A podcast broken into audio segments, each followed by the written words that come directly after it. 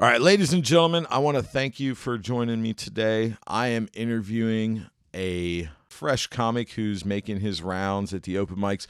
Austin, you hold a special place in my heart. Let me say why. I know in this business, hard work is what it takes, and you bust your ass uh, to hit these open mics before COVID, and you've been busting your ass to do the virtual open mics. Like, I mean, everyone I've seen, you said you're going. So I'll shut up now. Um, Austin, what's up, man? Hey, man, how's it going? Pretty good, pretty good. So I just caught back up with Austin. It's been about a year, honestly, since we talked. Um, I, I, I've been seeing you online, but I mean, since we've actually just said, "Hey, what's up?" You're moving. Yeah, I'm moving to South Carolina. I got a job offer out there doing construction, same shit that I do now. Yes, I'll still be doing comedy. I ain't gonna quit that. I would say you've gotten pretty into the Cincinnati comedy scene. In other words, you've met a lot of the comics doing the open mics and all that. So you you know a lot of the local guys out here. Yeah, I met quite a few of them. Uh, uh, I got a majority of your my Facebook feed is comedy. I got to ask you this, and I've asked everybody I've done uh, this podcast with. What got you started in comedy? Oh yeah, that's uh, somewhat funny story. Uh, at the time, I was just, I was dating this one girl, and her mom uh, was doing comedy. Yeah, th- that's how it started. Uh, I started at the same place you started. I was doing comedy there at Delhi Pub. Uh, the first two open mics I ever did at the pub and Legends, I didn't even write a damn joke yet. I just winged it and said some random ass shit. I remember I got up there, that stand was set really high. I'm not that tall. I get up there like I'm not this fucking tall, and I didn't know how to adjust the stand yet. Someone in the background uh, is like, "It's because you're black." like, hold up, what does that have to do with anything? And I'm just uh, saying some dumb shit. Like I'll, I'll, tell you one of my terrible ass jokes or uh, I said. It was like it, it was something like, so uh, I was driving around my, my truck and I get pulled over. Cop comes up to me and says, uh, do "You know why you got pulled over?" I was like, "No, sir, not at all." He goes, "It's because you're black." and I do remember up, that. well, I mean, there's so much other ways I could have went with it. I could have been like, "Well, officer, just so you know, I'm half white. So where are you gonna go with this?" I I got dark. I have a dark sense of humor, so that's all I do. So if you can't handle a dark, fucked up joke, I'm not your type of comedian. I've been doing comedy for like a year and a half. Started what January of 2019. Yeah. Yeah, I guess it was. Yeah. Good lord. I gotta ask you this too, um, and we have talked about this, and and uh, well, actually, no, we'll wait for that question. Let me let's go here. Um, so going from open mic to open mic, going you know to different open mics. I mean, do you get a different crowd? Uh, do you feel like it's it's a benefit, obviously, to to to tell your joke at a different place?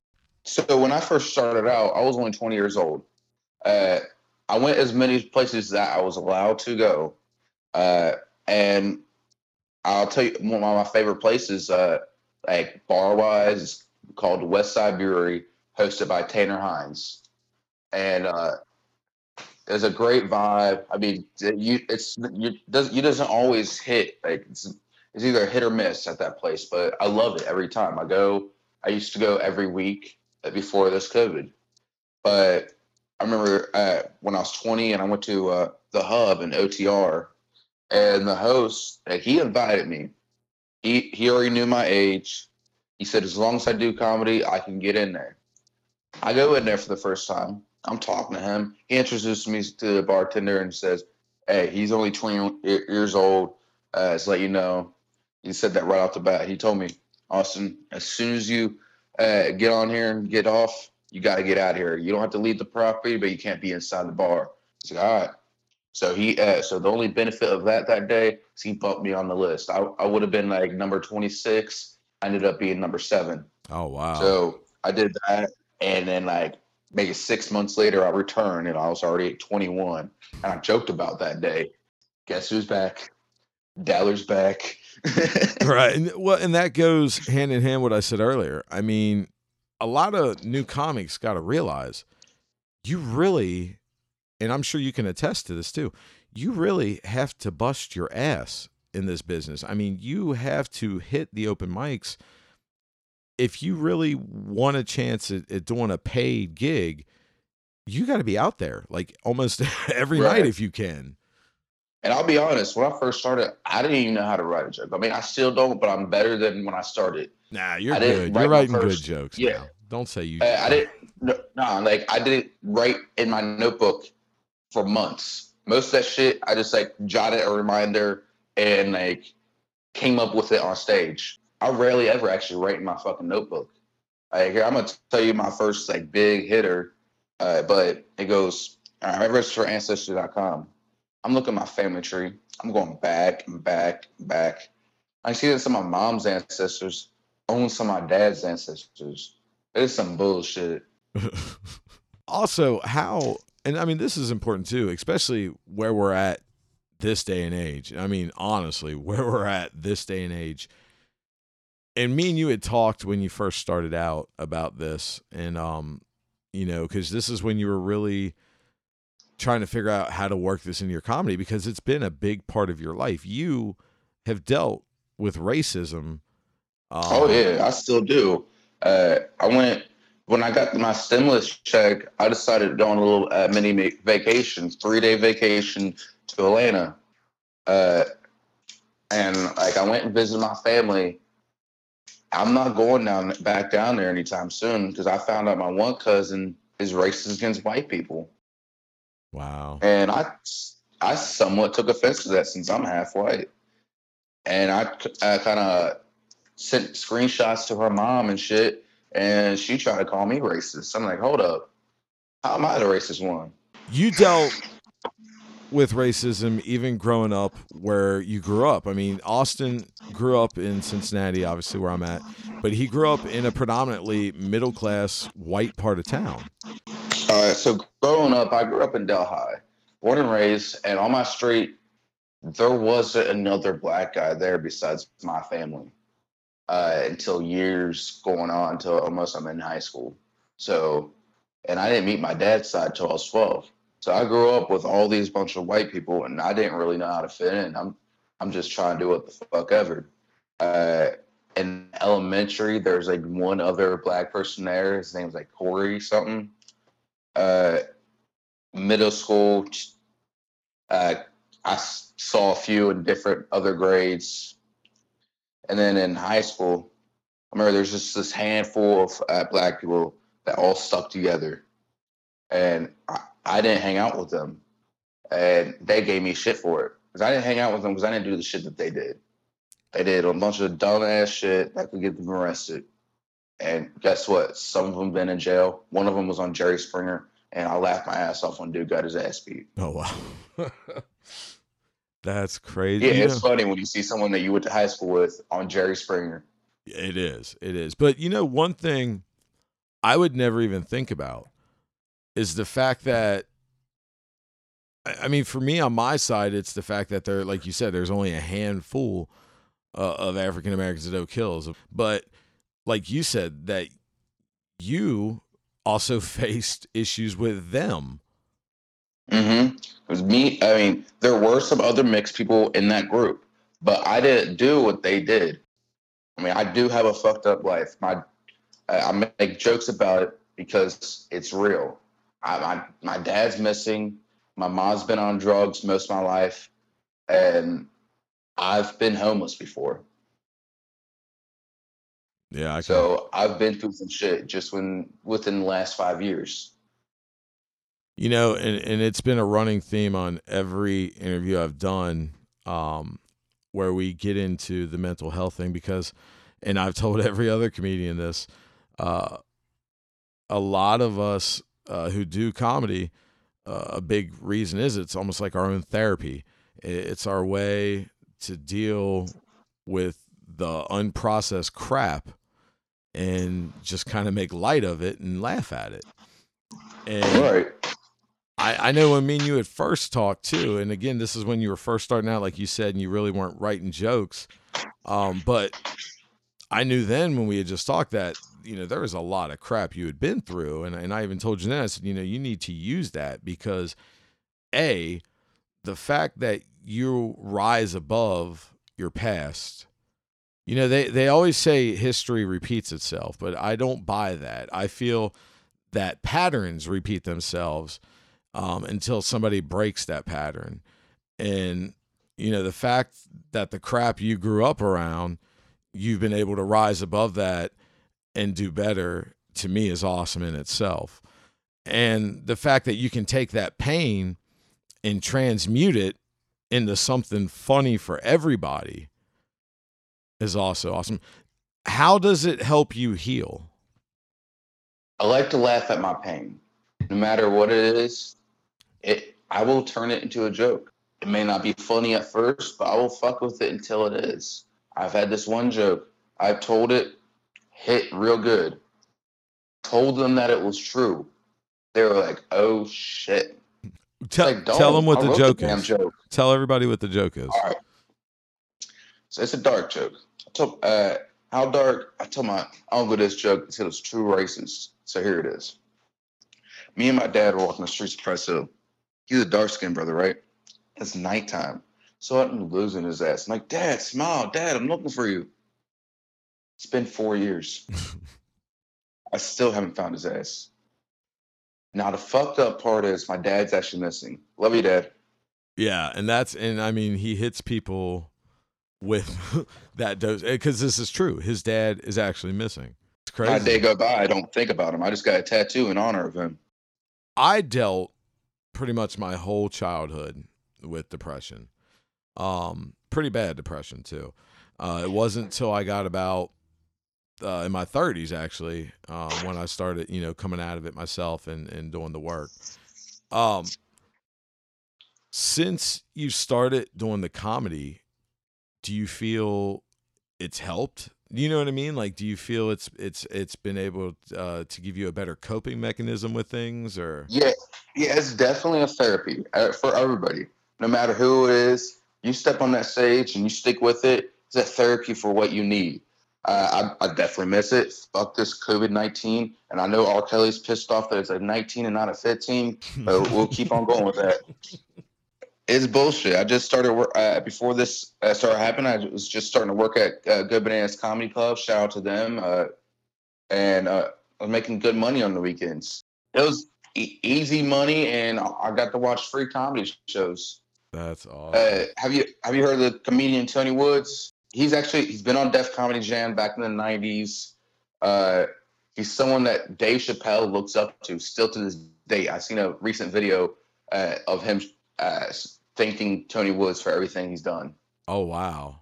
Tony Woods, hilarious guy, great set. I watched him the entire weekend, and I loved every bit of it. Man, and that's awesome too because by doing this, you're getting. Uh, are you able to meet the comics then? Yes, uh, he. Had, I met him. We had a good conversation. Uh, he actually follows me on Instagram now, and we talk every now and then. So, how have the virtual open mics been? You've done quite a few, and compared to the traditional, uh, you know, working a crowd that's physically in front of you, how how has it felt doing the virtual open mics? Yeah, I've I've been in some, and I've hosted one. Uh, and I don't like it to be honest. it's it's not the same, and it's just like you're having. It's just like you're fa- uh, FaceTiming or skyping someone. It's like you're talking to that person. There is no crowd. I mean, there's just one open mic that someone does, and he has uh, a uh, a laughter machine and applause machine, but it's you know it's not the same. Yeah, I, I've I've kind of gotten that feedback from others as well as, you know, it's nice to be able to to work through the material and all that, but it's it's not the same pop that you get uh, standing up on stage with a live audience. Have you already done some homework for the comedy scene in South Carolina? Uh, I have researched like two different. I found like two different clubs that are near where I'm about to move. Hey, Austin, if people want to look you up, want to follow you, um, why don't you go ahead and plug yourself and tell people where they can find you at? So I have my own Facebook comedy page, Austin Deller, and I also am on Instagram. It's my personal account, but I have it public. It's at, at Deller101. All right, and I'm even gonna uh, I'll link everything into the podcast description, uh, so people will be able to click there as well. Hey, Austin, too, um, and we had covered it before about you know how your race plays into your comedy and, and what you've went through. Um, I'm not gonna sit there and and avoid the elephant in the room. Uh, we know what's going on right now. I mean, God love it. 2020 has been a mother. Uh, but and it, it's sad that we're still here doing this. Uh, people don't realize this. and, and, you know, for me, let me say my end of it too, because I hear a lot of people saying all lives matter on on the white end, and yeah, all lives do matter, but right now, Black lives matter because this is fucking ridiculous, folks. It's 2020 we shouldn't be doing this shit. So I'll get off my yeah, what I gotta soapbox. say about Yeah, you go ahead. I was going to say where what's going on with you on this. Go ahead. uh, according to the All Lives Matter, all lives don't matter until Black lives do. Yeah. Uh, and how it has affected me, a biracial guy who lives in Cincinnati, it's affected me on on sides of my family. I got cousins on my mom's side who do, uh, blocked me on Facebook because I support the movement. He says I support a terrorist organization. He don't understand the cause at all. Uh, but he's just like showing pictures of his rebel flag. Fuck him. But yeah. Then uh like I'll be posting stuff about it because I support it, but it's not I love it how it's not just black people doing it. I see white people out there. I see Asians, and it's bring it is somewhat bringing us together. Uh, rest in peace, George Floyd. Rest in peace to everybody else that's died because of fucking cops, and they don't do shit about it. I'm glad they're actually pressing charges. Uh, I watched his memorial service on uh, the news yesterday. Real great service, uh, but we need to unite. Uh, I don't care who you are. We need to hold hands and unite together. That's what the government don't want us to do. We are in a time right now in history that we've never been in before. I mean, this this is going to be one for the history books. And going through what we've just went through and now this we should be united. Like the, the they we've been saying throughout this whole COVID crap that we're stronger together. Um, I am a white man, but I have a mixed daughter who's mixed with you know half Filipino, half white. Um, so the racism that I've experienced has I saw it because of her, if that makes sense. I mean, we were at Walmart one time uh, and these kids said something. We don't even you know need to get into that, but that is my extent of racism. So for us as white people, we don't have any damn reference to speak on the plight of black people. We I mean, don't yeah, know. The only thing I can say you guys could that has nothing in America. Yes, the Irish were enslaved at one point. oh, the yeah, Jews were too. Chinese and all were. that. So, yeah, so it's not just African Americans, blacks, uh, biracial people who were enslaved, but that's mainly what happened in America. Anywhere else, they're they're not as divided as we are. I, I'll say, uh, "Hey, I'm black" or whatever. They're looking at me as like, "Yeah, so what? I'm I'm human just as you are." Yeah. Like that's what the race is, the human race. Like we all got divided uh, into all separate races, uh, wealth class, religion, uh, and all that. That's is what started to divide us. And I don't know what it's going to take to realize that we're all the same, just because we're different color uh, or whatever. We ha- have we're just the same as uh, me and you, me and uh, my cousin Michael, or someone like that. I don't have a cousin named Michael, but that's the number uh, name I just came up I with. know. I was like, wow, that was good. Right off the cuff. That yeah, it, it is, man. It and I thank you for even bringing that up, man. Like it when it comes down to it. Long story short, we are like he said, molecularly, we're all the same. All right. Well, hey, Austin, man, I appreciate you sitting down with me. Look, good luck on the move. Uh, I'm going to connect with you when you're in South Carolina as well. And I feel like we need to do another one uh, once we go back live and just see how you're doing down there in the open mic scene. And uh, who knows, maybe you can connect us with some comedians down there in South Carolina. Um, again, thank you, brother. Uh, you have a safe move. This has been Austin Dellers. Uh, I guess I should let you say something, right? Yeah, thank you all for listening. Uh, continue listening to all of Tony's uh, podcasts. Uh, he's a great guy, and uh, he's been there for me ever since I started.